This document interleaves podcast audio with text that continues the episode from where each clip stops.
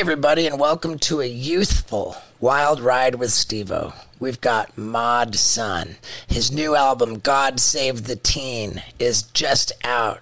His best friend, Machine Gun Kelly, just made a movie with him. They they wrote it together. He, he's engaged to Avril Lavigne. He's got a very fresh and youthful view of the world. And man, at the end, the last like half hour is just straight crazy talking about addiction and alcoholism. And that part is juicier than hell. Do not miss the last half hour of this podcast. Let's get into it. Yeah, buddy. Yeah, dude. Apologies for the delay. The fuck you talking about? You're a minute early. Ah, that's fucking late as fuck. You're a minute early, buddy. All right. Steve, Yeah, dude. I love you, bro. Dude, love you too, man. It's so good to see you again. We met briefly one time, but that's it. That's right. Okay. that says two. I'm going to fucking run with it. Here we go. Ladies and gentlemen, Mod Sun. I'm here. I made it. I'm my favorite podcast in the world. I love you, dude. Dude, I uh, have never had anybody, celebrity or non celebrity alike, express to me the kind of passion for this podcast as you have. It's not a joke when I say it. I was just telling him I spent so much time in my car because I live like really deep in Malibu. It takes an hour and a half to get anywhere. Um, and this is like all I listen to, bro. Dude, I really it's- do. it's I've probably seen. I mean, I know you have like diehard viewers, but I'm one of them, and I've probably seen close to all the episodes, dude, including the last one that you just dropped. Uh, the death row guy. Yeah, Yeah. heavy, It's heavy. heavy, It's crazy dude. how the, the comments on our death row inmate podcast, I, I saw literally like one. They're like, how By dare you give this guy a platform? Right, yeah. He committed a crime 600 years ago. Yeah. Right. They- They're like, this guy gets to be on a celebrity podcast, but his victim's still six feet under, and that's not right. Yeah. Yeah. It's like, man, I mean, granted, you know, he did murder somebody, he did. but he also was 16, and it's like. He was it's- 17. He was 17, and if somebody's going to get another chance, it's like. But dude, you know when? what? You know what's crazy is that that podcast got uh, dinged by YouTube as well. For what? It's uh, you know not uh, suitable for ads. So if you don't know what we're talking about, it's because you're probably on YouTube and they don't want you to see it. So look up Death Row Inmate. Yeah. Yeah, I thought it was really interesting. Well, thank you, man. Thank you. And that's like what's really cool about your podcast is that you do stuff like that. Well, it's the first I know you're you're passionate about that. Yeah. You know. Dude, I love it. Yeah. I, I super love it. I And- mean, you kind of got me into all that shit, bro. Well, I, uh, I, I, su- I really genuinely appreciated when you when you told me that. We might as well e- explain.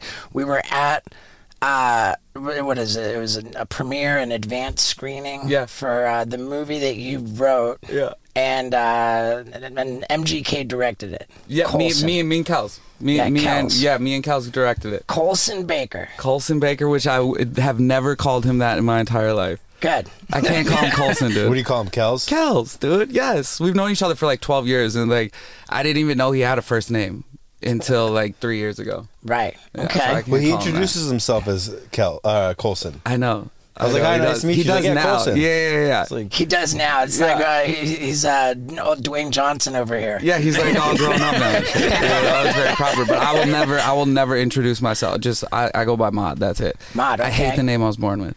What's your name you were born with? Oh, dude, Derek, Derek. All right, it's not Derek, too bad. and it's Better the than reason I Daryl. hated it though is because it's spelled D E R E K, and then all the time in school though the teacher would say Derek, and I'm like, there is no I C K in my name. I don't want to hear ick every second, so I just hated ick my whole life. I hated Ah. All the name right. Derek. We you, you always look thought- more like a mod than a Derek. Thank you. That's the greatest compliment, and we're done. Thank you. Wild ride. That's a wrap, baby. We uh, used to always laugh, still do sometimes. We'd say like, if, if a guy just is a disaster, does not have his act together, we'll say, "What a Daryl." A Daryl? Yeah, like kind of like short for Oh, derelict. man. You know any yeah, okay, okay. Yeah, I do know Daryl's. So and, and how do they act? Bro, I, I Like a don't- Daryl. Yeah, like a Daryl. legit, legit, legit. It's pretty funny if you think of it that way, like naming your kid Daryl. Dude, I, well, I, no, I always think about that. What like a- a, like a young kid named Gretchen. Like it's just, they're just so strange to name them that. Yeah. Yeah. Um, so help me remember what was the name of that movie? Good Mourning. Good Mourning, and morning is spelled with a U. And we actually shot it coming up here, driving up this canyon. We actually shot it. The house that we shot it at is like blocks away from here. Right. So I was over here every day for a, like two months at 5 a.m. Dude. And how did that movie perform? It was on Netflix. It is on Netflix. No, it's not on Netflix. Um, it's on uh, Amazon Prime. It just got added to American Airlines. Wow, and, cool, uh, man. it's That's on a big iTunes. deal. Yeah, I mean, it was our it was our first like real, real feature movie experience. You know, we shot a short film before that called um, Downfalls High, which was like a short film for Machine Gun Kelly's album Tickets to My Downfall that we made like kind of like a rock opera kind of thing, right? Um, and that did really well. So we wrote this script. And uh, we were going. This was before that short film for the album came out. We wrote that script, and we were going around town. And me and Kels would show up into like these producers' offices, and we would go back and forth reading the script in front of them, the whole thing, acting out each character. And uh, everyone was like, "Yo, we really like the script, but there's no way in hell we're gonna let you direct this. Like, you guys do not know what the fuck you're doing at all." And uh, and then the short film for his album came out, and then some people saw that, and they were like all right, like maybe maybe we will let you do this. So we found a production company. Um, David Ayer, do you know David Ayer? I do not. Director, he did like Training Day, and, and Ah, he was involved in Suicide Squad. Just like real done a lot. Um, his production, hi, I love you. his production company um, picked it up and was like, "We're gonna let you guys do this." So it was our first time, and like, dude, I learned so much, and it was. Uh, it was being uh, an artist mainly you know music is my main vehicle Right. working on a movie was the closest thing i felt to working a real job since ninth I, grade that that that checks out to me. it's Because a like you're waking up at the same time every day, early morning, long days, Dude, wait homework. sitting i mean pre-production i'm in an office sitting behind a desk nine to five Yeah. And it was just like a crazy it was a really crazy learning experience what was the budget for the movie? it's like three and a half mil Wow, that's a lot. It's a lot, but in standards of movie, it's not like Right, right, right. crazy. Right. But um, we got really lucky. The cast is amazing in it, which we were like all friends with, and so they kind of like out of the kindness of their heart were like, "All right, we'll support you, idiots that don't know what you're doing." And, Right. Yeah. I mean, when I say that's a lot, you're right. In the terms of movies, that's nothing. Yeah, it's But- nothing, right. But, But- it's a lot of money. I mean, the movie business is like the highest stakes gambling. Is really Hundred what it percent, is. hundred percent, dude. And what people don't know when they hear like the how much money a movie brought in, that half of that number goes to the movie theaters. Yeah. You're only starting out with half of it. Yeah. And then Wait, whatever the budget was, forget about that because the budget is almost always less than what's called P&A, promotion and advertising. Right. They spend more on the billboards, the commercials, the trailers than they do on the movie itself. Yeah, So, yeah. Can, can you explain that again? What, what did you say? Half of the budget goes to the movie theaters, or half of the half income? of the income. Half so if the you see it income. grossed 100 million, that means that all the movie theaters that it was at probably took 50. If 50 if it goes to 100 million then 50 million went to the movie theaters and then the other half the other 50 million went to uh, whatever the studio the- Wow.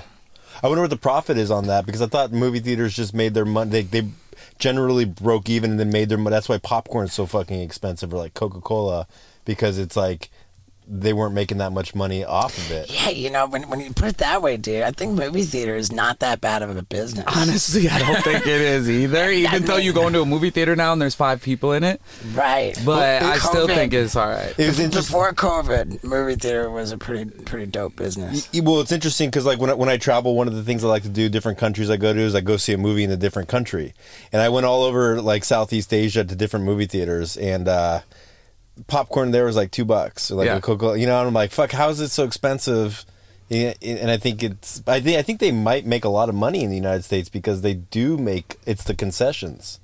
Right. I mean, I, I don't know what's going on with movie theaters these days, but but but your your guys' movie wasn't really in movie theaters, right? It was like- opened in like I want to say like 15. Okay. Um, and so that was cool. Like in like Yeah. kind of like me and Machine Gun Kelly's like a market, so to say. Right, I'm right. from Minnesota. He's from Cleveland, so like Midwest stuff. And there was like Right. an LA opening and stuff And- like that. Do you have a sense of how the movie performed financially? Not at all. Okay. Not at all. I have. Did- I, Did you make I- money I- on it? Did, on the back end yet? No, no. Uh. uh I haven't Um, made anything on the back end of Jackass Forever yet. Okay, so I've got a long ways to go. Uh, so I'll be waiting. I'll hit you up in ten years and let you know. Yeah. Um, but but uh, as far as like you know, it, it's really like a, a stoner comedy, and kind of um, the hopes going into it was make like something that's more of like a cult classic, you know, Sure. that gets better over time. Sure. Um, we were Scott and I at the the movie. That's where where you introduced yourself to me Yeah. and told me you love the podcast. We were thoroughly enjoying the movie. But we're both sober nerds, Yeah. and and uh, the little screening room that it was in, like, it just got so smoked out with, Oh, with dude, weed that we had to I leave. know. I know. We're there, we, we're so close to getting kicked out. Yeah, We're so close to getting kicked I out. I was just like, dude, I can't handle. Like, I don't. I just like like. I don't care if people drink alcohol around me because like that's not entering my body. Yep. You know, like when people are smoking weed and I'm breathing it in, that's like secondhand Dude, I I, under, I understand that now. I can't I, do I, that. I understand that now. Like I actually Yeah. do. As like, as like, uh, from like 16 years old until like two years ago, I was like, I can't smoke. What the fuck you talking about? You Right. ain't getting high. And now I'm like, okay, yeah, I do understand. Right. that. Yeah, I mean, I, it's, I it's remember. I remember we left there, and I was Yeah. like, "Fuck, that was gnarly." And then I kind of was like, "I kind of wish I was high." Like I was like, "I wish I got secondhand high off that." You know, it's like a free lapse. Yeah. eh. yeah, I mean, I, I don't, I don't know how high you, you actually. I don't know how high you'd actually get from that, but uh, just the idea of it. And what's most upsetting to me about it is how much I love the smell of weed. How much Dude, I, I how much I, frankly, miss being able to smoke weed. Yeah. Like if I could smoke weed, I would love. that's to be the able one to thing I miss sure. doing. I totally, I would love to be able to smoke weed. I just know that I can't. Yeah. Yeah. So Yeah. whatever. I'm kind of there now too. All right. Yeah. Um. Now, uh, so you got the, the the the movie that was fun. Music's your biggest thing. Yeah. You've uh, I saw on your Instagram you you've just uh, made the leap to a larger size venue. Yeah. And has that tour begun yet? No, it starts uh, February 19th. So in like exactly a month right now. All right. Yeah, How February cities? 19th. Um, I think it's 27 shows, about 27 shows. Wow. Yeah, it's like a six week tour, um, which is kind of a long one. But yeah, I mean, dude, I've been doing this since I was 16 years old, like been on stage. So over How old are you now? 35. All right. Proudly 35.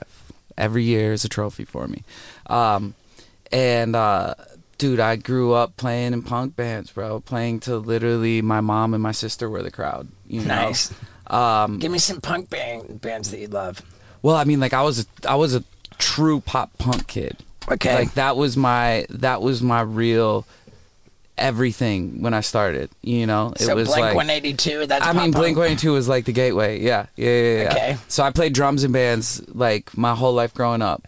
And um, I mean, like, yo, like Drive-Thru Records. I don't know if you ever heard of Drive-Thru Records, but they had bands like New Found Glory, The Starting Line, um, Allister, like these real, like, the the real like heart of pop punk. I look at it. Okay. Um, so like those were those were the bands that like I really got into, and that was like a gateway, obviously, into like the where where that comes from. Before that, um, but that that was my true first love was drums in bands, doing that, and I played the same venues.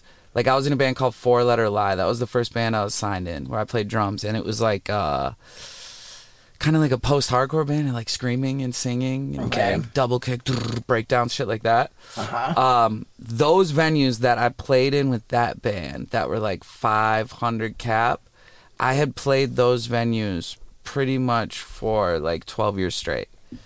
and finally now leaping up to like 1500 cap venues. And that's 1,500 standing. Yeah.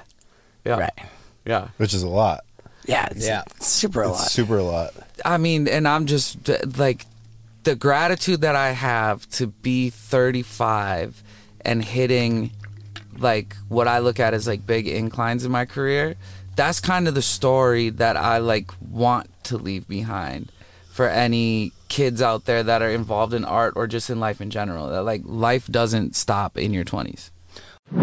Did I tell you this guy's got a youthful view of the world or what? The guy thinks he's over the hill at age 35. It's insane. His his message is life isn't over after your 20s. I'm thinking, dude, I'm almost 50 over here and I'm vibrant. I'm full of life. You know why? It's because I drink water, man. It turns out water is really good for you. And this water company, Liquid Death, is really good for the world. Why? Because they're infinitely recyclable tall boy cans are infinitely recyclable. It's time to bring an end to plastic, people. It's time to drink more water, throw away less plastic, and save the world, man, because the world needs to be young too. And get this this company, Liquid Death, they make these just great merch items like the severed hand collab they did with Martha Stewart. Greatest candle of all time. All of their merch is super, super fun and cool. And the Wild Ride listeners get 20% off your first apparel purchase. How about that, folks? 20% off your first apparel purchase if you go to liquiddeath.com slash stevo. Now let's get back to it. You Oh, know? wow. Okay. Well, when did it happen for you? When it was like, w- was there a plateau and you're like, what the fuck am I doing? And then it just blew up. It was kind of like a yeah, it was like a stagnant line that was kind of just like a straight across. For where, how long? dude? For for ten years, you know, for real. When I when I quit playing drums in a band, I still play drums to this day on my music. But when I quit playing drums in a band and started doing what I'm doing now, Mod Sun, as like the solo artist, um, that was around the age of 21. So now being 35, so you know, like that long, um, and there was little like peaks, but it was mostly like a very slow rise. There was never any like real going down where I felt like I should quit. I've never really felt like that anyway. That that it was time to quit. You know, um, I've always like my favorite artist in the whole world is Bob Dylan. So I, like that's who I look at as someone who's like 80 years old still Yeah. releasing albums and going on tours. So I kind of always looked at that as like the standard of what an artist should strive for, you know? I remember when Knoxville told us he wanted to make a fourth Jackass movie. Yeah. I was like, I, I didn't get it. I just thought, man, we are just too old for this. then the more the, the more I chewed on it, I uh, I remember like responding to this whole group thread with the whole ta- uh, the whole cast on it. I, I wrote back like, dude, if we're gonna do this, we should have the the opening sequence set to a Rolling Stones song. Oh, you yeah. know, like Yeah. but what, I, I- I even had one that I thought would be rad too. Of course, I mean, and how do you feel about that now? The whole like Oh, I being mean, too old for for dude, something. I love it. I, I like, I, I love it. Um, I, I've been terrified of it, and now like I'm What just in uh, what way terrified? Like just just like Well, what you your like body can handle? Um, what I don't like is that um, I feel like being old in our society is a party foul. Yeah. It's party foul. Yeah. Nobody, nobody wants to think about their mortality. Nobody wants to consider that they're going to end up dead. Nobody mm-hmm. wants to even think about they're going to get old. And so to see an old person, it, it forces people to be reminded of their mortality. And they don't like that. So people don't want to look at old people. And at my core, I am the gnarliest attention whore of all time, and all I want is for people to look at me. So the idea of becoming old, wanting people to look at you, being an attention whore, but at the same time, because you're old, you're a party foul. It's like that's the ultimate, like, terror to me. It's such a nightmare. See, and like that's kind of what I was just touching on is like that's such a true like ism of right now. And I really want to rebuild that. I want to be the part of All right. rebuilding that. I really do because I feel like I feel like too many people think that if you haven't made it in your 20s, then you need to give up. You need to try Oh, something okay. else. And I think that, that that I just I can't stand that, and that's why I'm so proud to say like I am 35 years old. All you right. know? Well, that, that, that that's the thing in, in like all the motivational books I've read. They said that most people, like most billionaires or millionaires, didn't hit their stride till they're like forty or fifty because they stopped trying to get pussy. Yeah. and, and so they wasted all that energy up until 40 like trying to get laid or like all the energy you put Oh, ah, into trying to get laid is like and then once they got married or once they settled down like KFC like or who you know the guy who did Chrysler Walter P Chrysler like all these people started blowing up in their 50s and 60s because they just put all that energy into their passion Absolutely. I mean, That's there's epic. like there's there's a great story that I've always looked at too about like Jay Z released his first album when he's 27 years old. His 1st album, you know, 27. Like that, you don't hear about that kind of stuff anymore. But I've always just looked at that as such like an inspiration that life doesn't end there. You know. Yeah. yeah I'm with it. I think too that you got to be a little bit careful about your definition of making it Yeah. because, like, commercial success, like, um, you know, like even a profile on a on a public media level, like it, it's a dangerous uh, metric, you know, compared to just being stoked on what you do. You know, like if, if you're out there, if you want to become famous, and you're just like, I just want to become famous, or if you if you want to become rich, I just want to become rich. Yeah. Then you're off to a, a a problematic start because all you're worried about is the the end, and like so so you don't have a legitimate reason to to become famous or rich. Yeah. But if you're just like, it was so easy for me. Like I'm just I'm an attention whore. I will do anything to get people's attention. Like I started out from a place of wanting to like really deserve like the uh, a, a significant reaction from people who see what I do. Yeah. And so like by Oh, putting got that it. by You putting that it. first, then you can get somewhere. But like you just have to start out with something that you're genuinely passionate about. I've always said that it doesn't matter what you want. It only matters how fucking bad you want it. Yeah. You know, it just matters how bad you want it that you will move heavens and earth to to make it happen. And if that's the case, then if somebody's that passionate about something that they want to pursue, it is not going to occur to that person if they're in their 20s or their 30s because they're just so ultimately laser focused on that passion for what they want to do. Yeah. like getting So- laid Yeah, right. when you so you you've you've definitely maneuvered through a lot of life Yeah, following your passion. yeah. Has there been times where you've just like lost passion yeah how old for were you it? at like how old were you when Jeff Tremaine called you and said like dude come to LA Jeff Tremaine did not tell me to come to LA.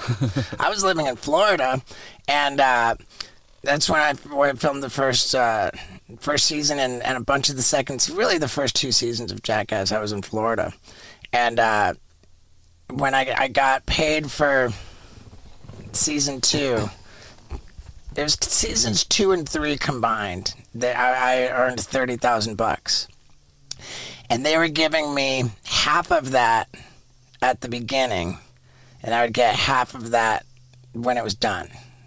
So after taxes, half of thirty thousand dollars was ten thousand.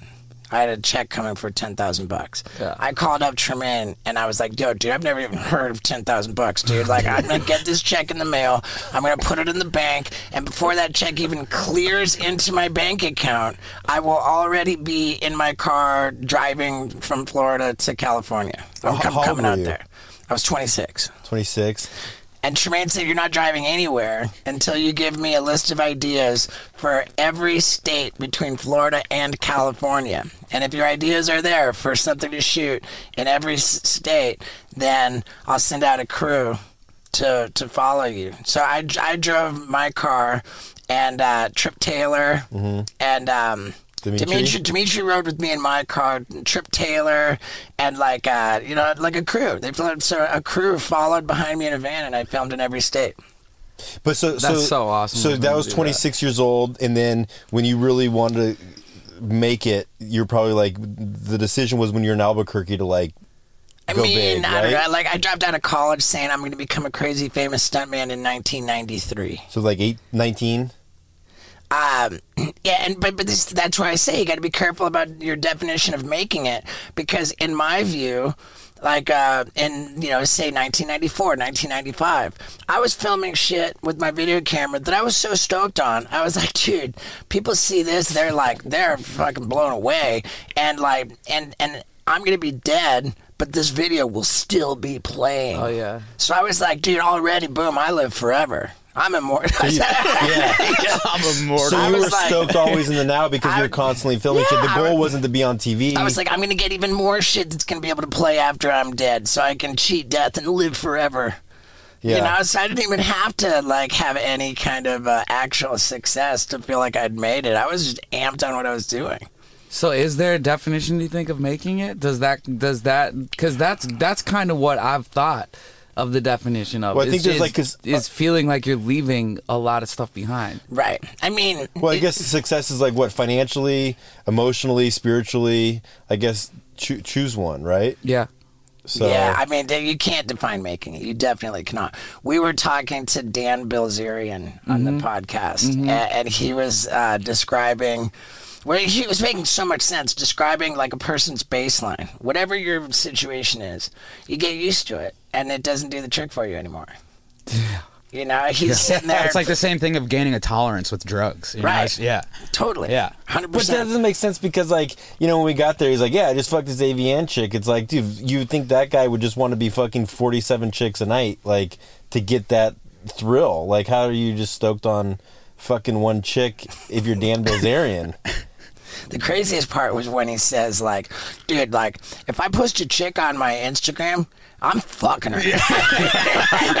he's like, and then, and then, and then he's, he says, I mean, you don't post a picture standing next to another man's car. yeah, that's true. oh my god, have you ever been to one of his parties back in the day? I've not, have you? Yeah. Wow, dude. Yeah. Are they pretty insane? Yeah, they Or were is it just insane. kinda- Dude, they were 100%. insane. It's they gotta were be. insane. I mean, it was like right when I had moved out to California that I would be going to those parties, and it was just like giant houses and Well, crazy. he, he took us into his his shower. It looked like a Turkish bathhouse. yeah. Dude, I mean, it was like, yeah. his, his whole, he, dude, I loved that guy, man. Like, Yeah. I, we, we had a blast with that guy, and He had a rock wall above his pool. It's like, what the Yeah, so fuck? cool. So yeah, cool. everything about that dude is pretty epic. How did you link up with like Dan when you first moved up? Because most people come to LA to like make it and they're struggling. Like you're at Dan Bilzerian, Dan's house. I think. Oh my God, you'll know who Did you this get is. there on the Kells you card? know who? No, you know who? You know who was the the first person to take me around Hollywood when I moved out here? Who? It's Jeremy Rogers, Jeremy Rogers. the skateboarder. skater? Okay. Yeah. You remember Fucking- Jeremy Rogers? I He was the young. He was super young, And he was on like uh, he was on Plan I B. think. Jeremy, Jeremy Rogers was on Plan B. Was he on Plan B Yeah, at one yeah, point? yeah. Wow, Benny knows oh more my about God. skateboarding than me. We got to talk about Danny Way at some point. Yeah, I have sure. Danny Way stories, dude. cool, man. Yeah, yeah, yeah. First yeah. off, I like, you know, I, uh, I, I would be remiss if I didn't ask you what the hell is a thruple, because it's on Oh, your man. Wikipedia. Oh, is man. it okay to ask you that? Yeah, yeah, yeah, yeah. How does one to get into a thruple? A thruple. So Asking that for a was friend. that was uh that, that was like that See see I'm gonna be uh I'm gonna navigate through this one because I'm happily engaged so I like to to keep Right. it right there. For sure. Um but yeah there was just a crazy time in my life where um I was dating one girl who was um basically dating another girl at the same time. Oh, okay. And so it existed in that kind of world. Yeah. All right. Yeah. I think that was well navigated. Well, Yeah, we can cut it out later if you don't want to talk about it. I will. I, I'll, I'll leave it this. Instead of asking you what is a thruple, I will simply congratulate you on a thruple. You're like, wait a minute. Speaking of Danny Way, how do you get into a thruple? so Danny Way. So anyways, Right. Super Ram. So how do, you, how do you know Danny Way? Um. So again, that was that would be through the first meeting of Danny Way would be through Shwayze. I would, went on tour with Shwayze before. Do you know Cisco Adler? Nope. Or Shwayze? Okay. You remember the group Shwayze? Nope. Baby, would you be my Corona lime? You remember Yeah. that song back in the day? I, I don't. Maybe. know. You might have heard it. 2006 maybe. Yeah, yeah, yeah, Yeah, something yeah. like that. Yeah, that Um, was that was a rough year for me. that was that was the year of. Uh, do you me- remember 2006? Yeah, there's no at music all? in the K hole. They, like the most iconic photo of me was like me laying on the ground in a pile of Whippet containers. Oh, and I'm like, ah, Yes, Yeah. the That was most iconic photo. Yeah. that was ever. 2006. Oh my god, that photo is so so God. insane, bro. Yeah, there's a bunch of photos from that. that might be the craziest face that a human has ever made. that photo, honestly. Yeah. Um, so I met Danny Way through them, and then I I was living in Minnesota at the time, but I came out to California. Um, something fell through, and I got to Hollywood, and I had like linked up with Danny Way. And I called him randomly. I was like, "Yo, I got nowhere to go." He's like, "Yo, come down to my house." So I came down to his house in. I think he was living in San Diego at the time. Encinitas, yeah. Was it okay? And he With the pigs and the Yeah, and with the, the ramp pigs. in the front. with the pig that fucking hated me. Yeah, I think he hates hates everybody. everybody. Bro, the pig Yeah. hated me. I think he had two pigs for Uh-huh. some reason. I was so scared of that pig. Um, but dude, me and Danny Way made like two albums together. He Wow. produces music. yeah. And we like spent I spent like probably three weeks at his house, but we made like some crazy, crazy music. And he was always like one of my idols growing up. You know, I had posters yeah. of him on my wall and shit like that.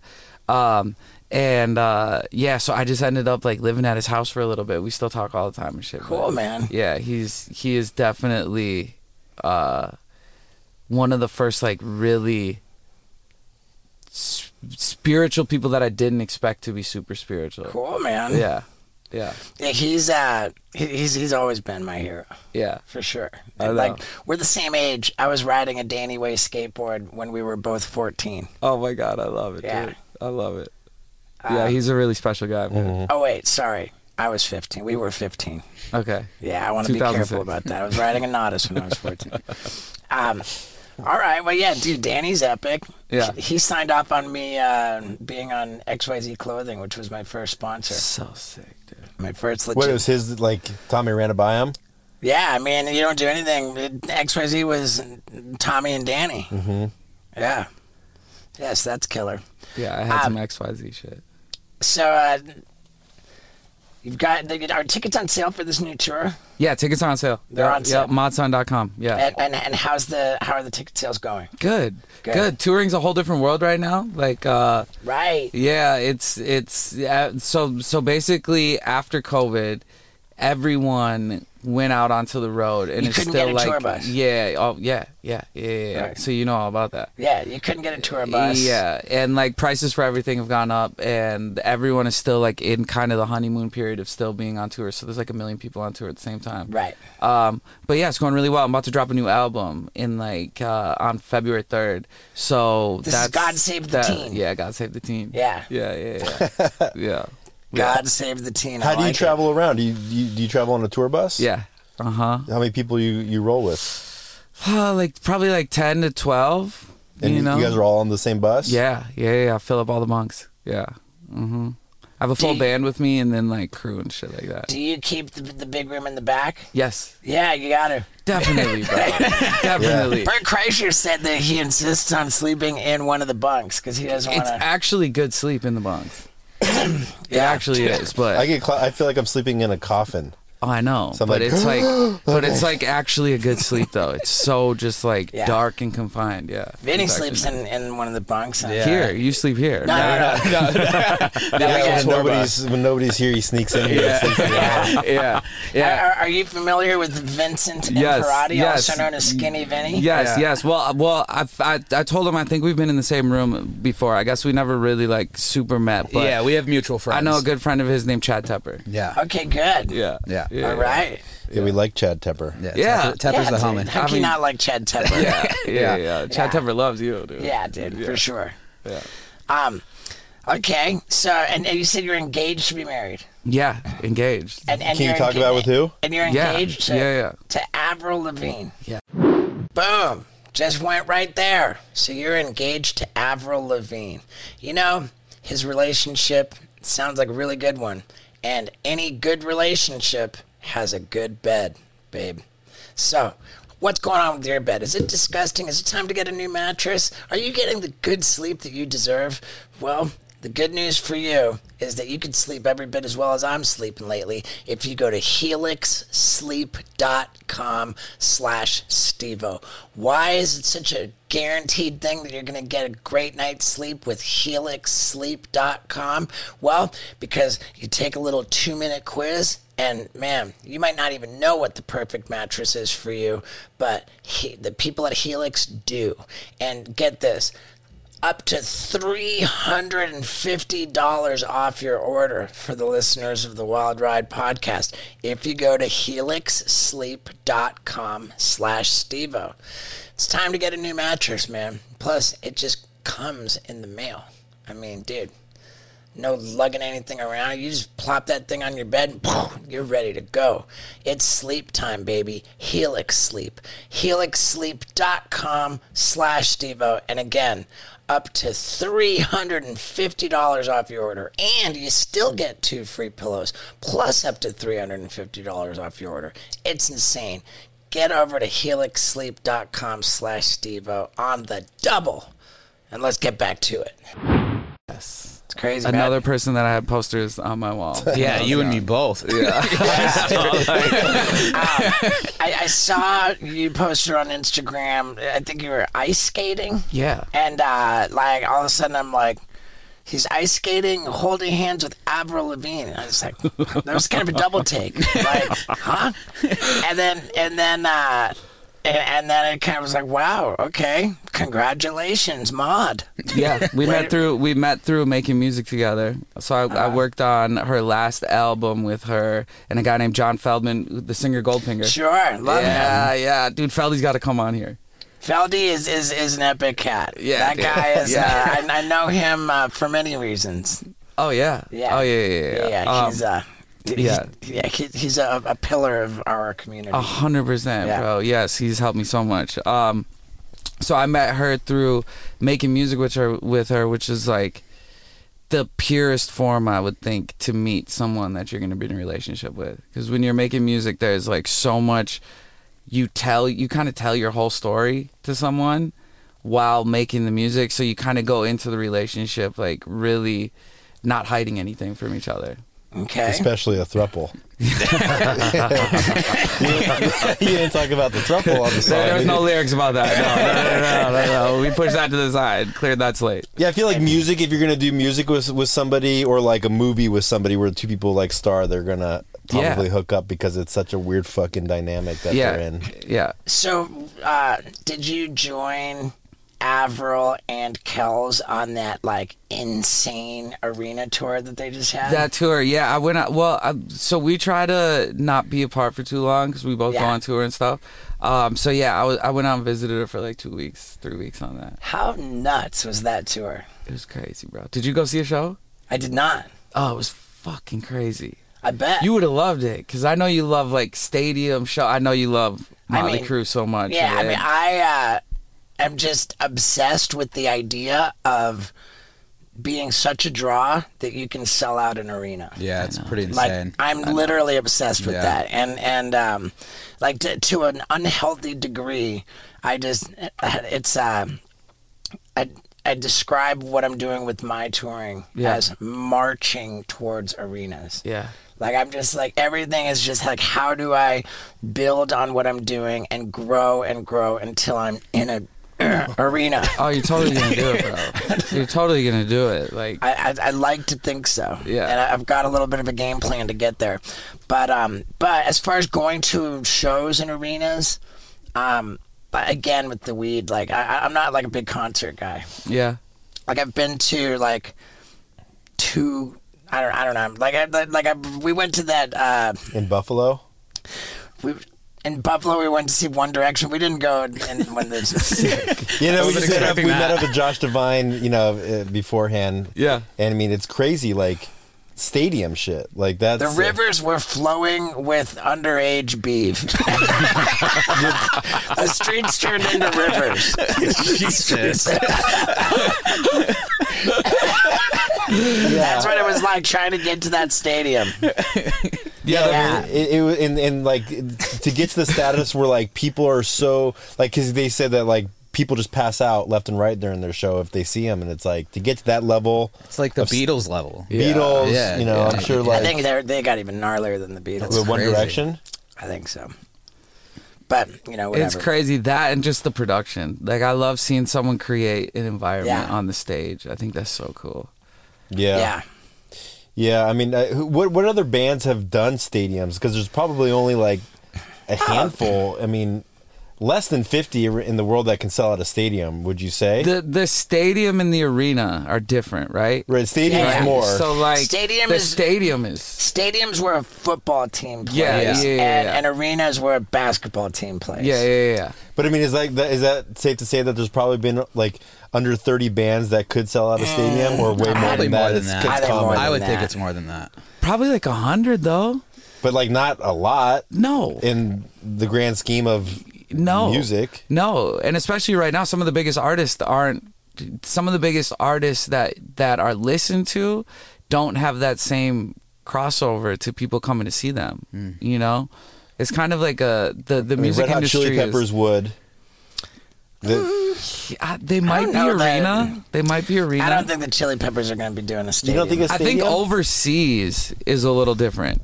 I think overseas there might be more of like a stadium kind of thing that happens. What would you consider the forum? A stadium or no, an arena? in arena? the Forum is for Right? sure an arena. Yeah. Yeah. That's where the. but what about uh, SoFi? That's 'Cause I SoFi's just- a stadium. That's a stadium. For sure. Yeah, so 'cause like I just went Drake, saw- Drake does the yeah, stadium. I just went and saw uh, My Chemical Romance, and they sold out the forum, The Forum. every night for Yeah. five nights in a row. Five nights at the Forum. Yeah, yeah. which so that can probably would equal to a stadium, Yeah, which is sure. insane. Yeah. And then what about like a, like a comedy? I mean, who's selling like who's I selling mean, out uh, stadiums?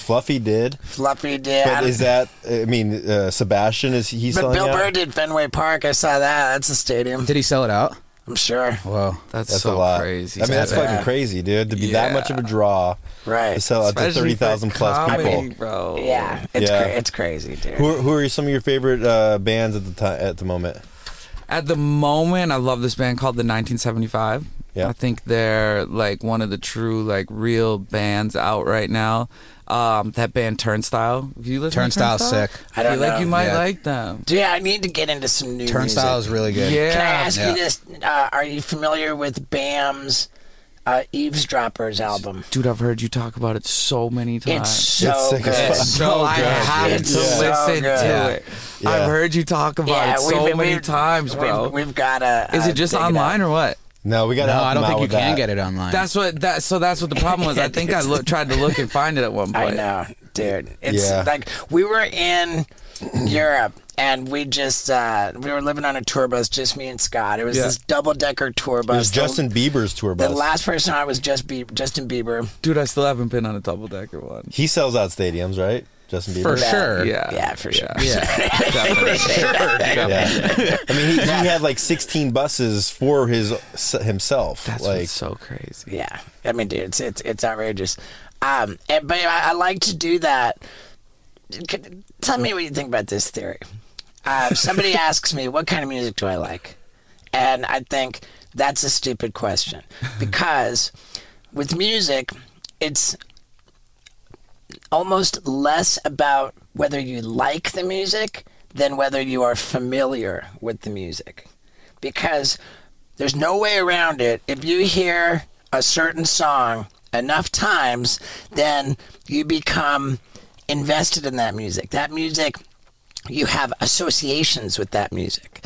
You take the, the, the place you are in in your life at the time, the feelings that you're having, and they become bonded with that music. That's why if you hear a song for the first time in many years, it will literally take you back. It will it, will it will Oh, bring back those feelings. 100%, yeah. So we have associations Jonestown Massacre. with music. Whoa. Right. So Whoa, uh, The, the band. so good, dude. Have you seen Dig? no. The movie? Yeah. Wait. With- about why- about about Brian Jonestown and uh, and I've heard about the it. Dandy Warhols. I heard. No, tell me. Oh, dude, it's like the craziest music documentary I've ever seen. that Because like the sounds fun. Dandy Warhols and, and Jonestown Massacre were like best friends at the start, And then the Dandy Warhols went and signed to like a giant major label, got like David LaChapelle to do a video for them. And Jonestown Massacre stayed like super underground, and they ended up hating each other. but it's all filmed. It's all documented from when they were best friends. It's, like documented over seven years, and they like get into giant fights where dude Wow. was like going outside their concerts, being like the Danny Warhol suck, and all. It's crazy. I love a good documentary, Oh, it's the it's one of the best music documentaries I've ever seen. dude. epic. Mixed with, I, I have to throw this in. Have you seen Searching for Sugar Man? Ooh, Well, yes, That's the one about Rodriguez, the I- artist Rodriguez. No, no, no, no. no. Sir, we, I don't think I have saw seen a that. documentary. What, what's it about? Okay, I Yeah. can't. I, d- I- you you have to watch it, so I can't like because it's okay, the we most won't ruin it. it's the most crazy flip in history of music. It, but it's about an artist Yes, that I've seen it. that was regarded as like going to be one of the biggest artists in the world, and then He got- something happened. Yeah. Okay. Now, I I will walk back what I'm saying, what I said about it's not about if you like the music, because of course you have to like. Steve, I love you so much, bro. Your fucking mind is so You got- awesome. you gotta like, Bookmark that. Just right? Hold on. you got you gotta like the music too. But because of this dynamic where music like uh, fuse, it's it, it's a fusion of your life experience and this art that you're consuming. You know, Yeah. like you're you're you, you literally, it's like music is is uh, like a floppy disk upon which you store your life experience, and like with that in mind one of my favorite things that I aspire to do is to take an album and just listen to nothing but that album Yeah. religiously on repeat on repeat for, for even weeks on end and i like to do that if i go on a on an international trip so that that trip will always be bonded to that music So great. and it was in Europe. I did this with uh, with Bam's Eavesdroppers album, so it just takes me back to that trip. Yeah, I've done that with albums before too. Yeah, so I, I, I want when when you uh, recommended Turnstile. Turnstile, 1975. Turnst. All right, Vinny, Vinny, but like a Vinny's a tastemaker over here. He's also a real coxman.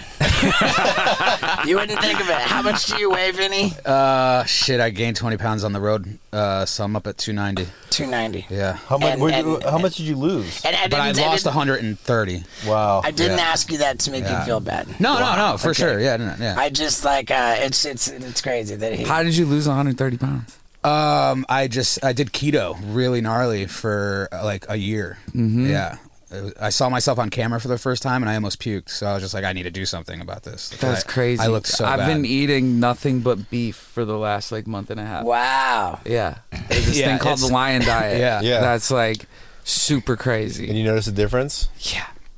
100%. Really? Like, a lot. Yeah. Hey, let me ask you. Um, you lived next door to the Sublime drummer. Yes. Did you in do you- Long Beach? Do you keep in touch with him? Does he know who you are? Does he?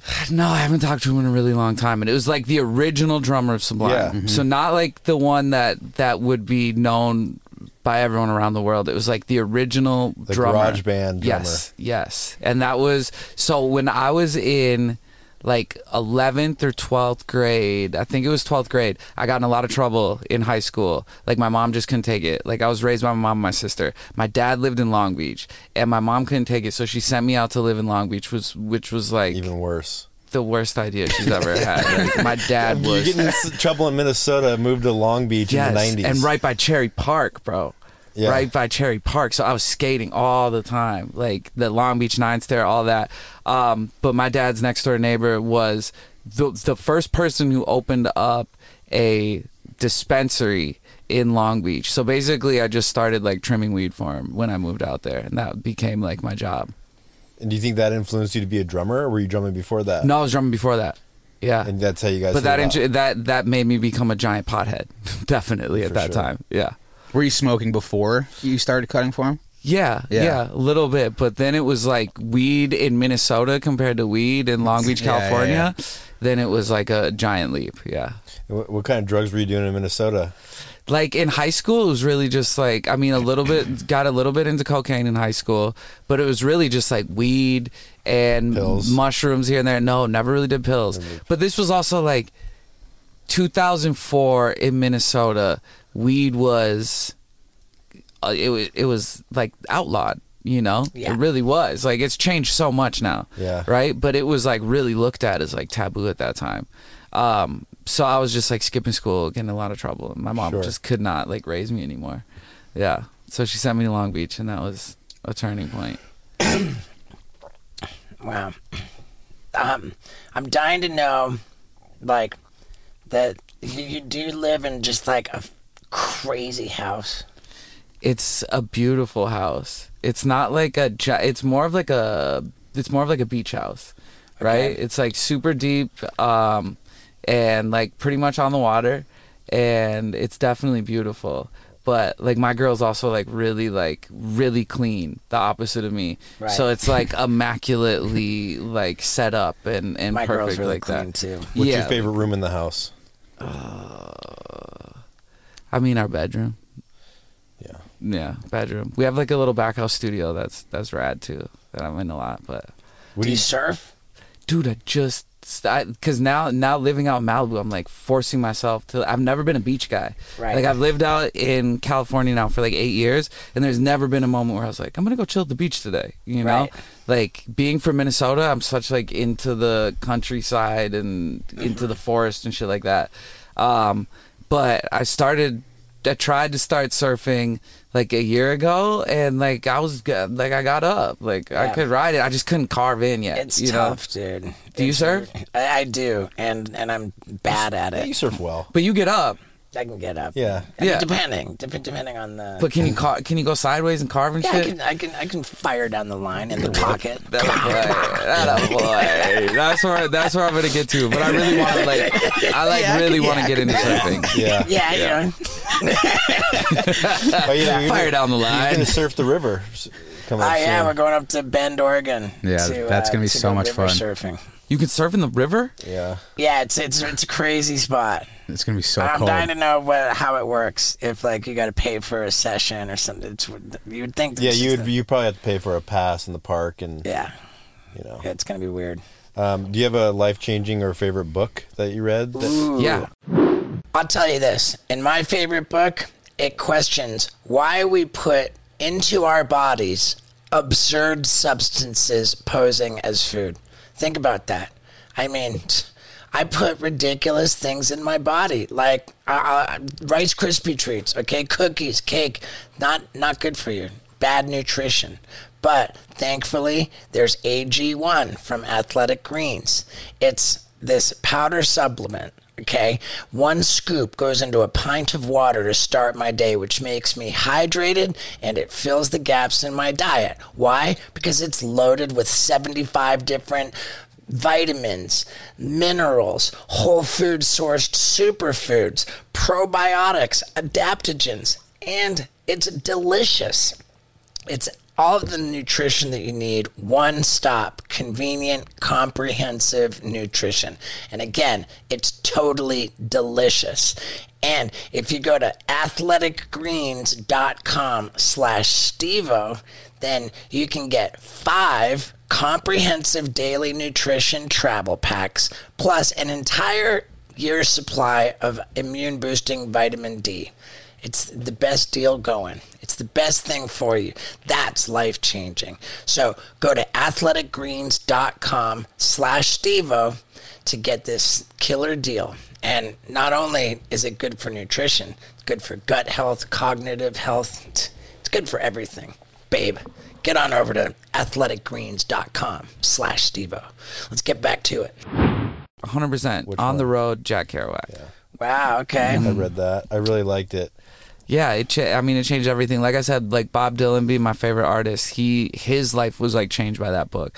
So I like to like Yeah. wh- whoever whoever my heroes are. I like to look into like the the rabbit hole of what inspired them. Mm-hmm. So like that, and then I mean, my favorite writer is probably Charles Bukowski. As far as like, The Post Office and Ham on Rye, oh, and I read all of his stuff. Yeah. I was like a. I, I, I like Charles Bukowski because I was like a big drunk. yeah, I, kn- I mean, to me and too. like I like romanticized about being Me like a too. fall down drunk. yep, yep. And like that whole and and plus when like Ham on Ryan, the post office was all in L.A. and he would bring up things in Pasadena and like, and I would be like, yeah, I was just there drinking like crazy and Oh, dude, the Kinda- post office. I the- mean, the it's so junkie good. with Burroughs, Yeah. and then I started reading all those books. Right? Yeah, William Burroughs. Yep. But yep. Ham on Rye changed my life uh, because I went from hating books to loving books. Mm. And I was like, man, like this is fantastic. And then I just started reading everything I could. Yeah, that's what on the road did for me. Yeah, That's what on the road. And then and then I I uh like really on the road got me into writing books. I have six books out right now. You and do? yeah, Wow. yeah. Where yeah. can they work? Where can we get them? If you go to modsun.com, Sick. M-O-D-S-U-N.com, and um, like self-published all of them. I have a publishing company that I've done some books for other people too, like Riff Raff. We did a poetry book for him, which is pretty legendary. Yeah. Riff Raff. Yeah, Riff Raff. I follow Riff Raff on Instagram, and I'm not sure. I think he might follow me too. Oh, I'm sure he does, dude. I'm sure Riff Raff loves you. Another person you should have on here. Yeah, that would be a uh-huh. great conversation. That would be a killer one. Yeah, That's cool. Yeah, Yeah. that'd be great. What about you, Vinny? You have a book that changed your life? Dude, I don't read. I'm too busy crushing beef. Yeah,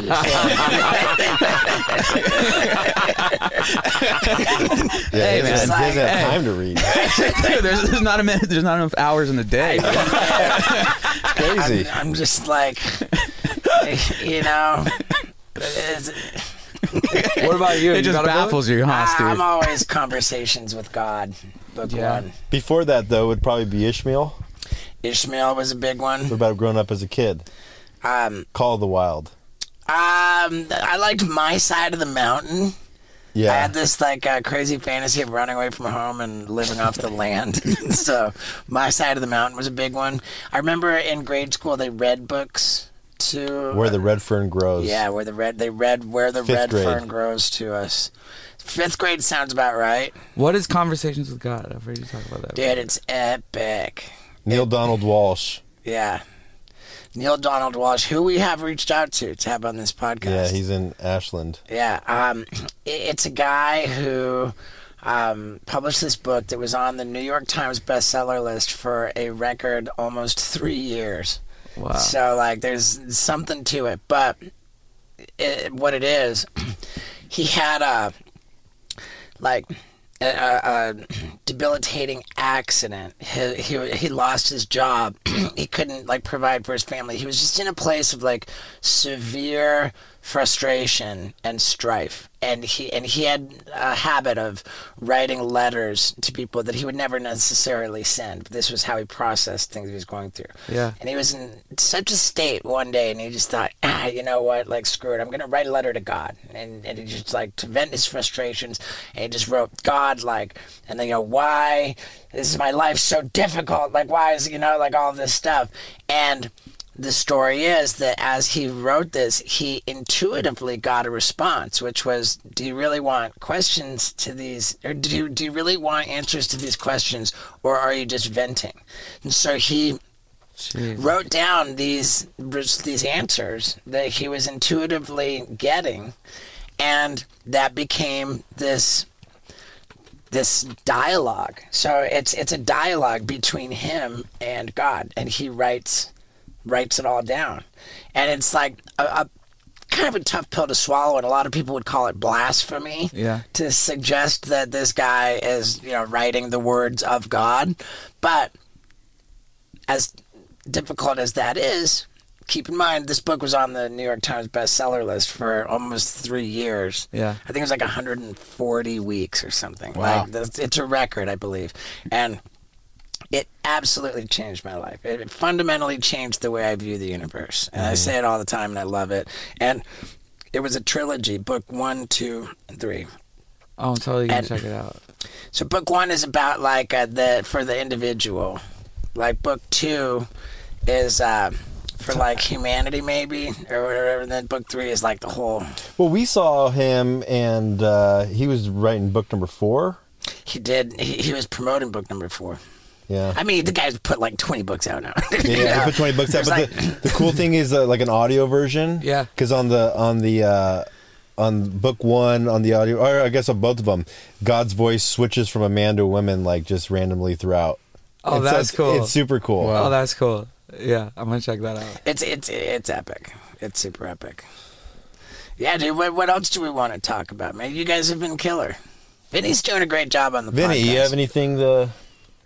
All right, so Tepper, te- all right, Tepper was telling me a story about uh, when Z- the first time Zach Ass met you, Yeah. and uh, y- you guys were pranking Zach because What did we uh, do? you- you're like Zach, don't look Mod Sun in the eyes. oh yeah. yeah, Oh yeah. yeah, yeah, yeah. And like Zach, like accidentally looked you in the eyes, and you just started freaking out. Oh yeah, I committed to the bit Yeah, yeah, completely, yeah, yeah. which was really hard for me to do.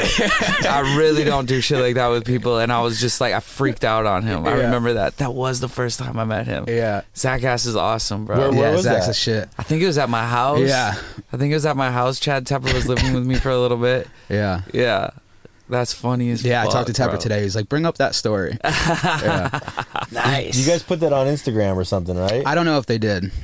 Yeah, I don't- I don't think so. Zach has been killing it, man. Yeah. It's so fun to see. Yeah. It's great what you guys did with everyone, bringing all the new kids in and shit. well, thanks, man. Yeah. Yeah. yeah, we should all meet up in Malibu and surf. Bro, please, please come hang out with me in Malibu. Dude, yeah. I need friends out there. I definitely do. Yeah, it's yeah, uh, I, I, I, I'm trying to uh, get my exercise game on. I got to get my exercise. I was game on, uh, too. just up. I'm back on it. I was just up in the hills above. Wait, the I thought it was a chainsaw. leaf blower. It's the It's a legit chainsaw, dude. bro. yeah. The noise level. Are you gonna turn it on? Ah, sorry, Wendy. I didn't mean to do that. Get that thing away from me, man. He like accidentally hit my ankle. Dude, it would not be right if I came on here and you Yeah. didn't turn a chainsaw on and have a machete. Yeah, dude. Like, uh, What what were you doing? I was clearing the- Juggling them? the hiking trail. the uh, sorry, Wendy, good girl. Um, the the the trail had the the cacti, the the, the same cacti that Jackass rode the skateboard down, and he went into the. That's back there? Yeah, it's it's the, the cacti like was grown all into the path, so it's like hard to hike all the way up to the Hollywood sign. Yeah. Without um, getting thorns in you. Yeah. So I was clearing away the. And dude, every time I go up there, it reminds me that the gnarliest stunt ever was Jackass going into those cacti. Bro. You Yeah. consider that the gnarliest one ever. I mean, dude. That's a heavy statement. You statement. said it you was stuck. I mean- you That's- said it would was I do stuck it? for a while. Okay. I, yeah, in in that same position, yeah, I would have done So it. So you want to recreate? Fire angels. Fi maybe fire angels ended up being gnarlier. It ended up being gnarlier, but like the anticipation would Yeah. be probably the cactus stunt because you I know mean, it's gonna yeah. suck. It's a tall statement to say it's the gnarliest stunt ever, but dude, that It was, going, dude, it's heavy. going into those cactus, Yeah. dude, dude. Yeah, Heavy. you said it was stuck and you were trying to get And then he was, like, trying to get wax out. it out or something, wasn't that? Well, dude, was- he was trying to get out of it, and like he was like putting his hand down on other cactuses to get out, and he couldn't. So he's like, ah! Like every movement he would Yeah. make to, instinctively to get out of the situation, he would just keep fucking. Dude, it was gnarly, dude. But yeah, I'll, I'll, I'll take you up there, man. It's epic. Oh yeah, I gotta see it, too. It's super. What size shoe are you? Like nine? You're a Nine nine and a half, ten? Nine and a half. Okay, sick, Yeah. dude. That like uh, that's that's the same as me. Yeah. So, you wouldn't you wouldn't do too well trying to get up there in those combat boots. Oh, I'll, I'll do it. I'll do it. We'll be yeah, good. sick. And then like you know we get up there, you can take a, an epic photo with the Hollywood sign. It's right there. I mean, yeah, it's like kind of in the background, but but yeah, it's just, it's sick. So you do you like living over here in this area? Love it. Yeah. Love it. Plus, this hike is like the best thing about the whole deal. Yeah. There's a little know. secret at the top. Yeah. Uh, speaking of shoes, Yeah. Oh. well, do you want to do that, or you Nah, want I'm gonna I'm gonna include that in the same. Um, All right. Well, speaking of shoes, on my part, I'm going to give away another pair of shoes. Okay, uh, we, we might as well announce that nobody did anything impressive to earn your Nike Air Jordans. I know, dude. So many kooks Oh, just DMing I remember me. you saying that. Nobody. It, it, I, I said a creative way, and people were reaching out to me on LinkedIn. People would DM my brother. People would DM Knoxville. I mean, S- nothing creative about it. So, uh, So, so, so I asked Scott, like, who, who's, who won? Like, what was the raddest thing? And Scott says nobody did anything even remotely creative. So I thought to myself, what would I do if I wanted to win the shoes?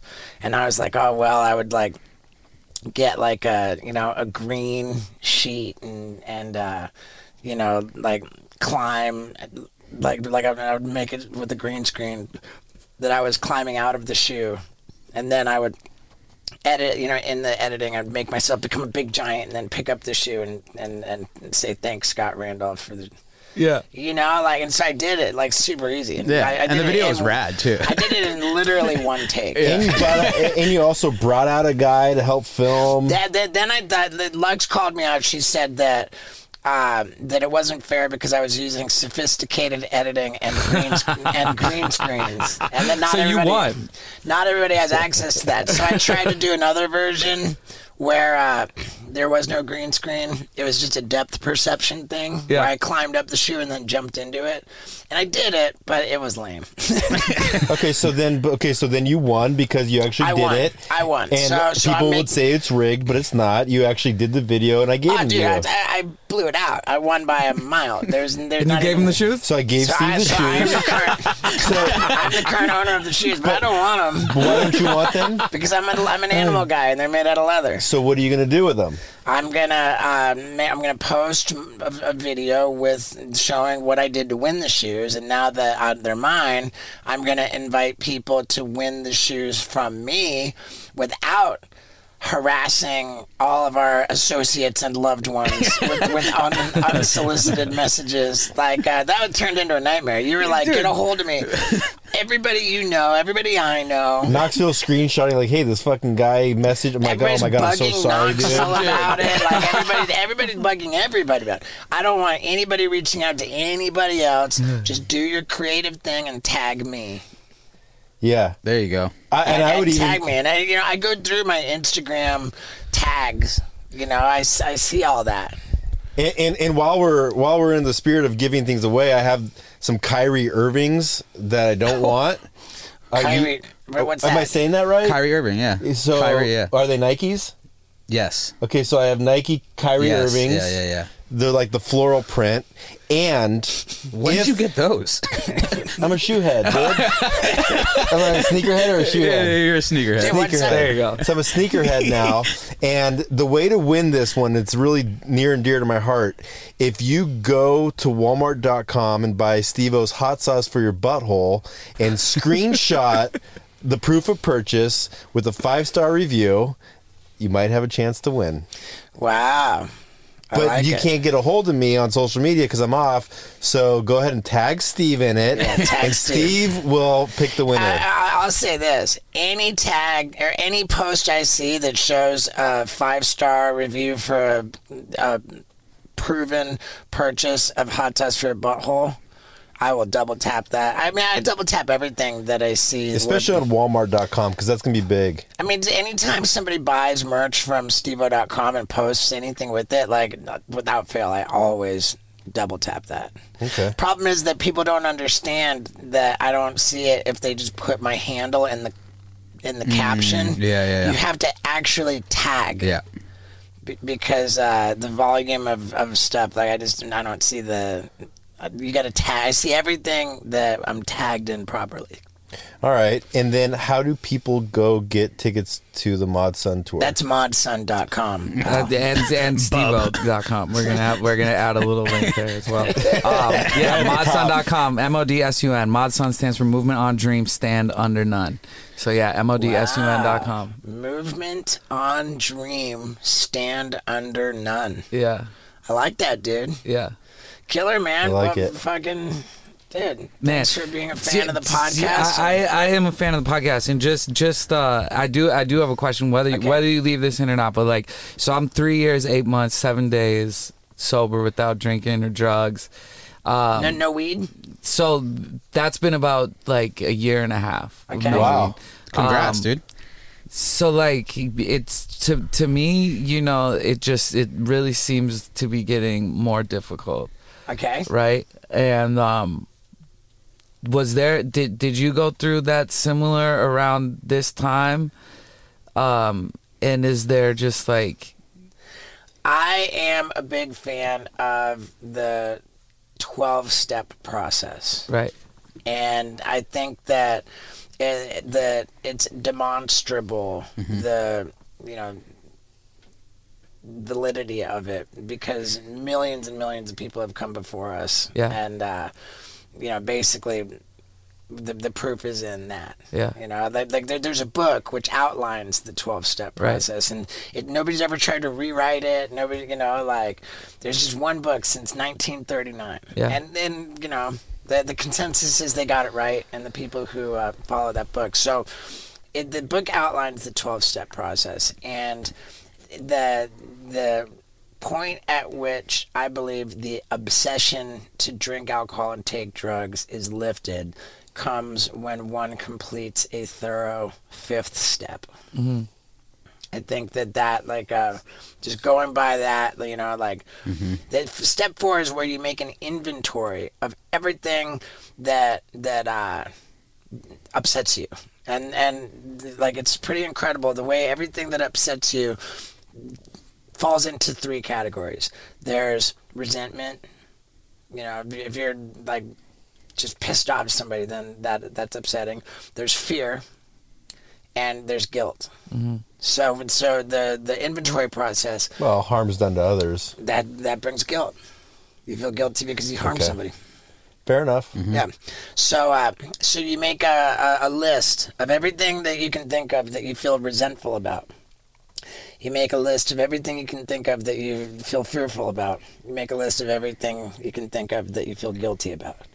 And then, uh, you, you know, you take these lists. That's step four. You take these lists to somebody and you talk through it all with them Okay. get it all off your chest. And the idea is that you break down what your part is in the resentments.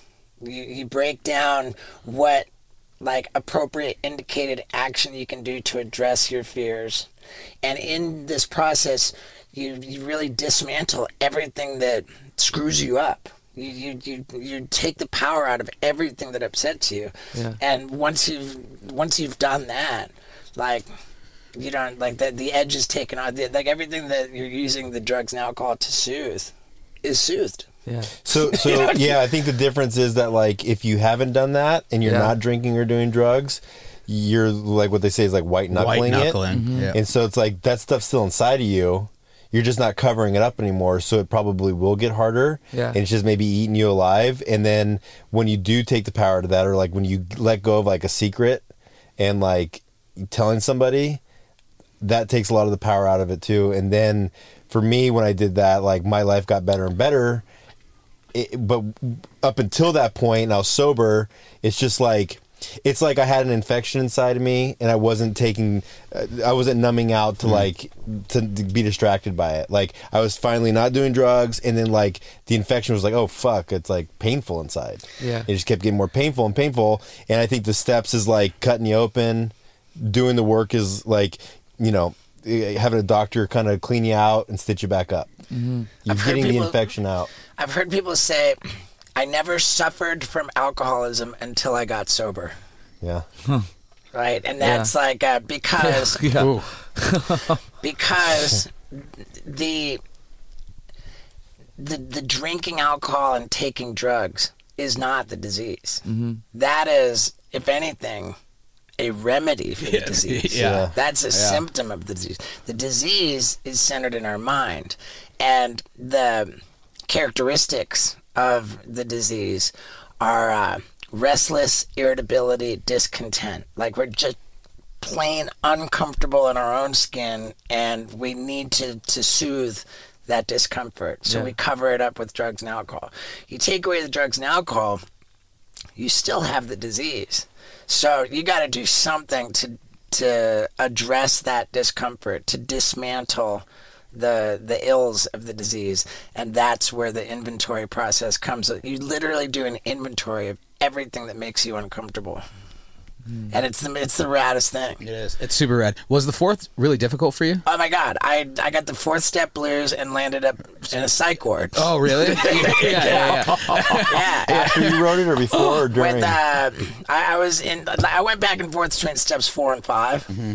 You know, I would write out a bunch. I would go and, and talk through it. I'd go back and write more. I'd go back and Yeah. talk through it. Now, it. were you uh, uh, for the fourth? Were you going back as far as you could, like Sure. Of course. as- as long as you could Yeah, of remember. Yeah, yeah, yeah, yeah. Well, you course. did? Well, no, because at first I was just like, dude, I was fucking eight years old. That's don't- where, but that's where like some of the, you know, what do, they, what do they say? If it's hysterical, it's historical. so it's like it comes yeah, from yeah, somewhere. for sure. But yeah, every time I would go- I would go to my sponsor to do, to do the fifth, and and he would be like, no, like you need to go, you need more, you need to go back mm. further. Yeah. because the like, more the more data that you can crunch, Yeah. the more effective the process is. Yeah.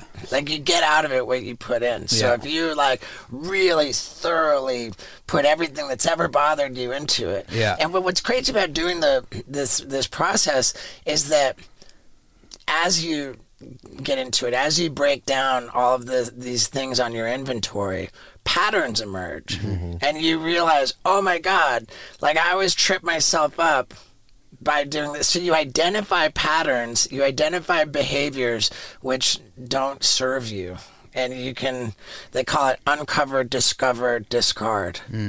And you just kind of let go. But Yeah. the problem I had and why I wound up in the psych ward for the second time with three months of sobriety, I um, had in my you know in my inventory i just put down like I, I was i was looking at things that i had done that i that i just felt like a terrible person for having done but in my my harm done others inventory the things i felt guilty about and i just arrived at the conclusion that i was a terrible person and did not deserve forgiveness and that the only thing that was going to work was i had to kill myself fuck.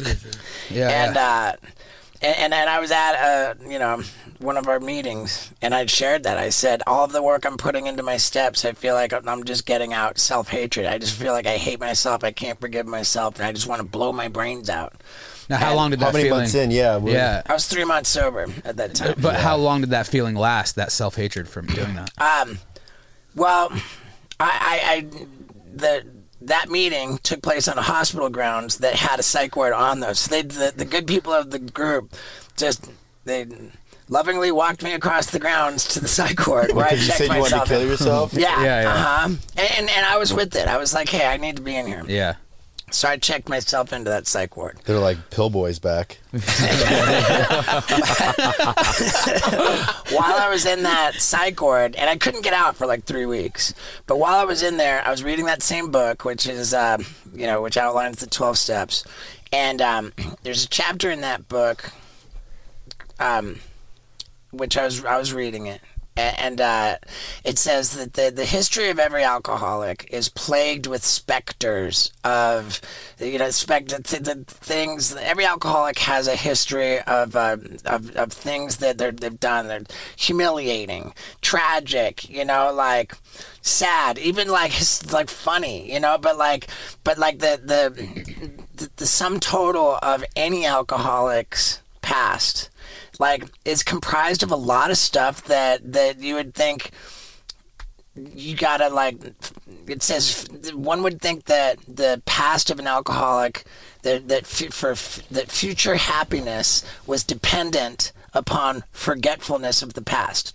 Like you can never be you'd be so ashamed of what you've done in your past that you can never be happy in your future mm. unless you're able to swipe it all under the rug load it up into the closet throw away the key and never think about it ever again if you're going to be happy after you've done all that crap it says, but our and it says, but our history shows the exact opposite.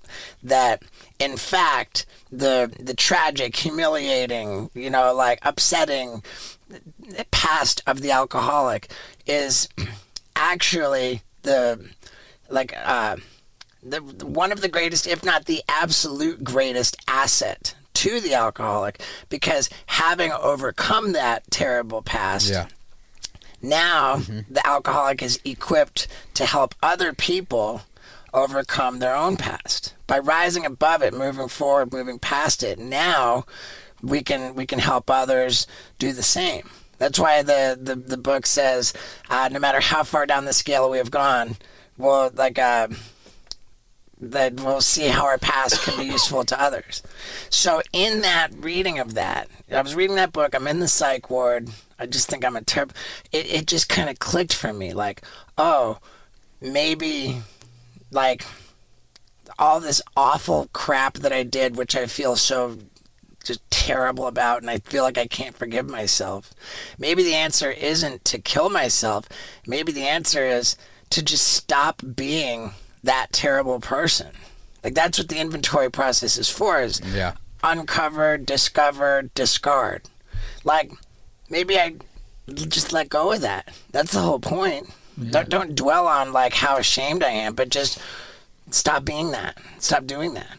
And so when I got out of that psych ward, I checked myself back into rehab again. I started over from scratch and and I just took the the position that I don't want to be that guy anymore. Mm. And and that then I I shifted my my motivation, my perspective, and ever since then, it's just, and, and really that that same shame of being of all that crap I did became the fire under my ass to mm. to stay sober for the right reasons. What are you thinking about when he says that? that it's just like a great example for me to know i mean first off that like i didn't do the steps. I haven't done the steps. So like first off i think that that's like the real big move that i need to do. The second is that like you seem to have this idea that see like my my biggest cons- my biggest thing that keeps fucking with my head is that I'm at the point now where it's almost like the there was like a high from getting sober and proving to myself that I could do that. And it seems like that's somehow running low and now I feel like I'm like was more interesting or more fun or something being fucked up. And I know I know that's wrong. Uh huh. I know that's wrong. And I can say it out loud. It's just about I need to convince myself and I just look at what you're saying with like you have this real passion behind you that like I mean you've lived one of the craziest lives of anyone I've ever known. Yeah, that part was easy for me because looking at my professional career before I got sober, like I, I put a lot of work into developing a skill set that I could utilize for you know the the style of entertainment that you know that that I became known for. Yeah. I put a lot of effort into it. There was like some some legitimate skill behind it. There was a lot of creativity. There was like there was it wasn't just dumb. You know, there was some, there was there was work and there was creativity. And it gradually as I got worse on with drugs and alcohol, it devolved. And by the end I, I mean I was just look how wasted I am. Like, oh, and it was like Steve peed on this, you know, like it was just where could I be inappropriate, pull out my wiener, pee on something. Mm-hmm. Like a peed Steve peed on a red carpet, you know, like Yeah. Steve smoked pot here. Like there was just like it, it, be- it Smoked on an airplane. Right, smoked on an airplane. It be it just became kind of pathetic that like that like gone was the real creativity, gone was the like the the effort, like the I just became a sad, pathetic guy, you know? And um it is scary to get sober, but I mean I'm way I, I've demonstrated like many times over to like to the power of the nth degree that I'm far more creative For sure. and fun Yeah. in sobriety than I was particularly at the end of my run with drugs and alcohol. yeah.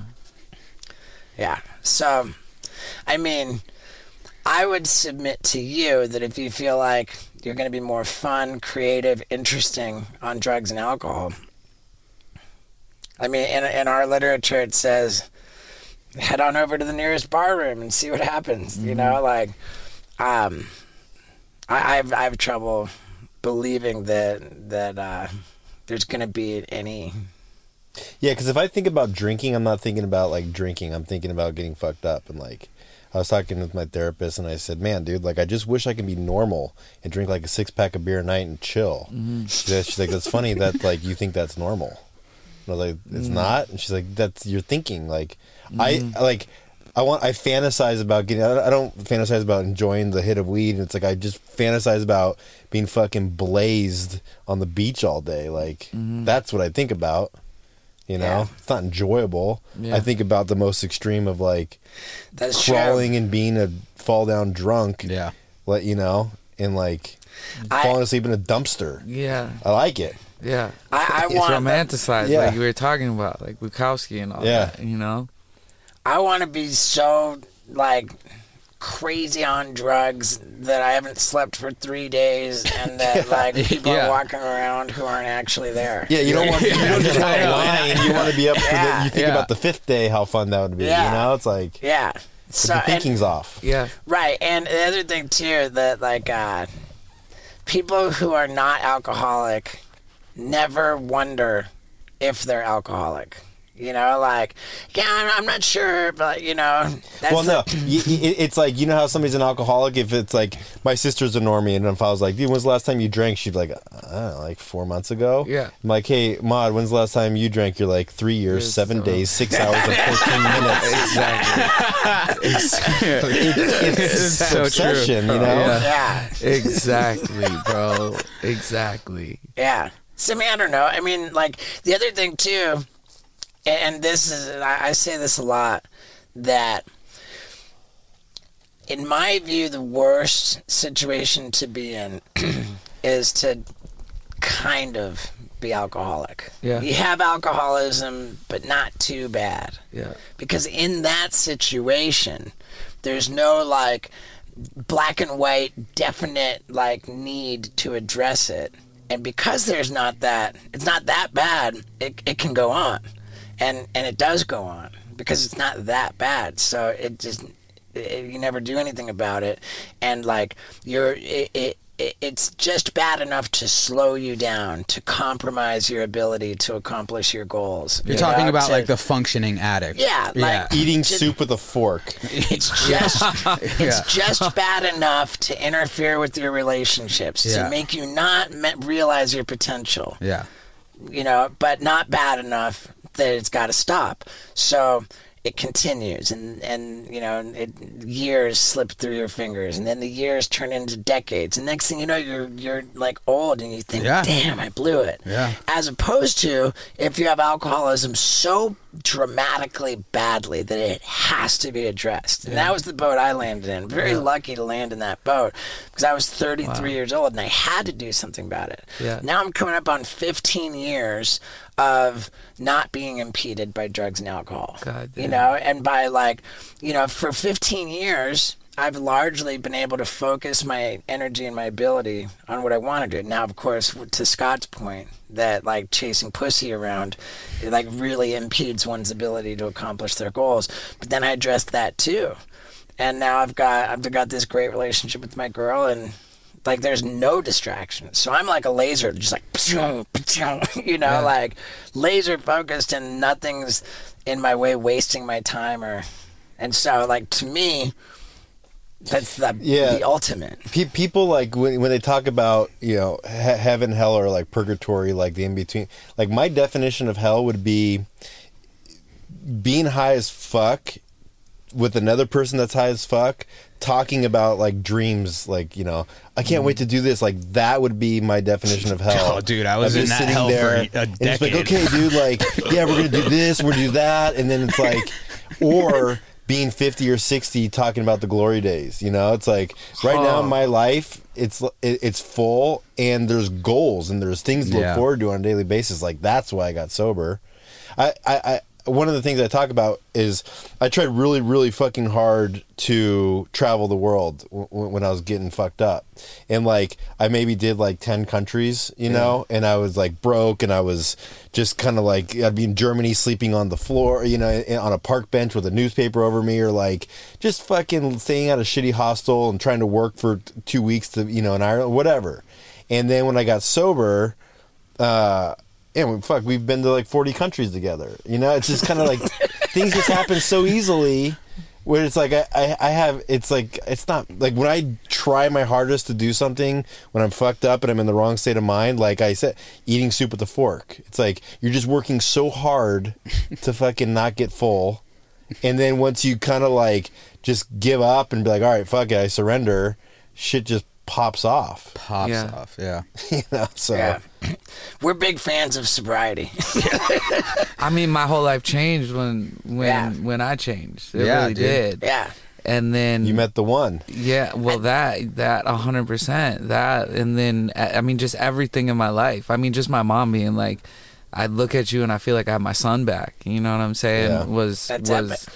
was Yeah. like a, a big thing, but there was just such a, and this is what I need. Hearing all this is so great because.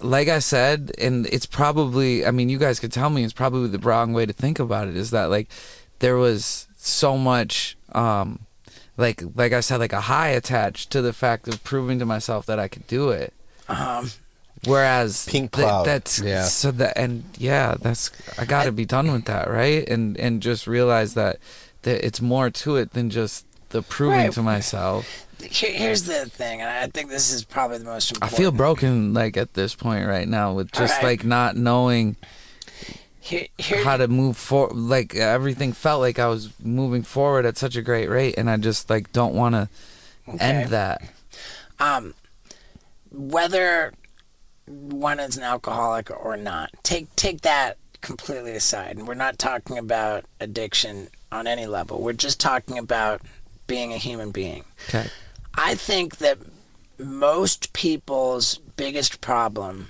is that they have not identified the thing that they are just ultimately passionate about. Mm-hmm.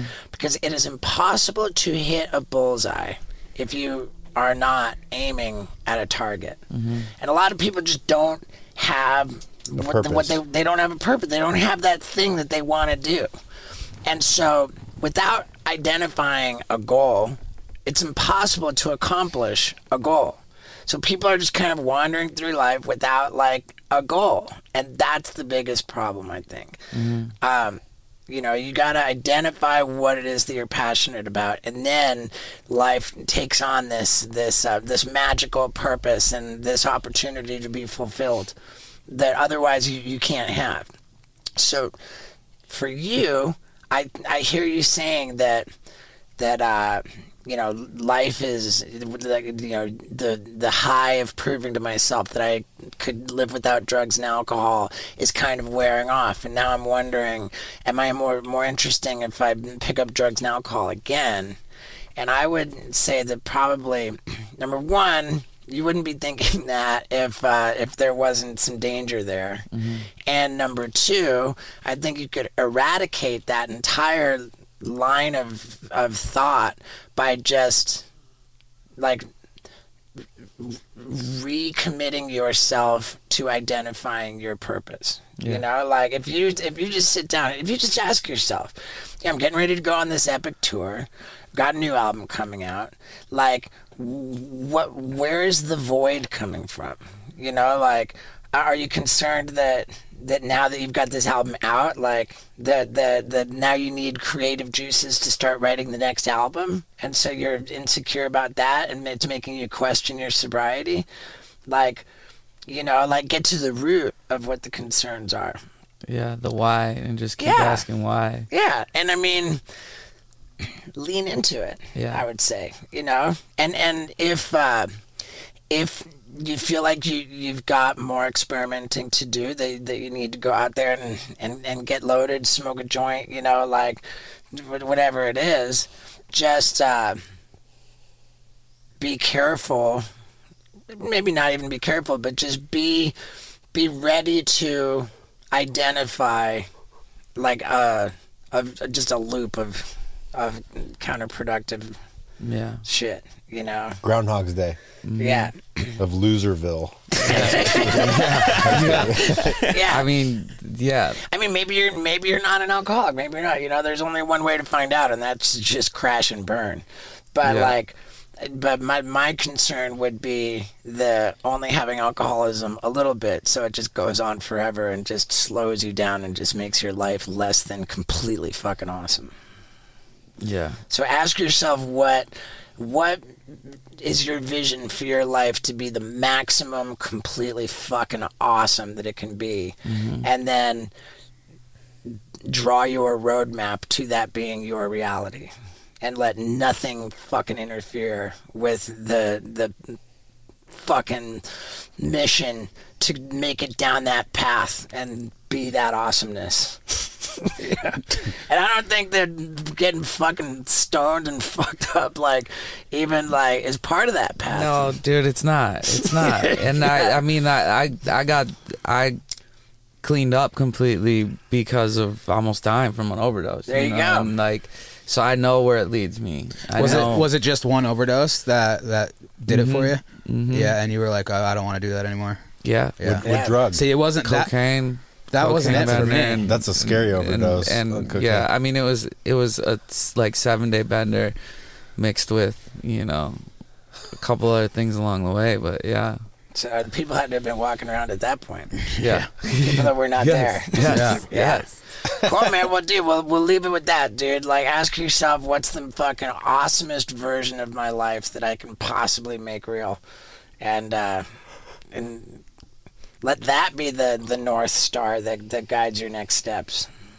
dude. Thank you. Yeah. Thank All right, you. man. Thank you, dog. Yeah, Yeah. that was great. Phew. Really appreciate it. Hell yeah. For sure. Did I tell you that last half an hour was wild or what?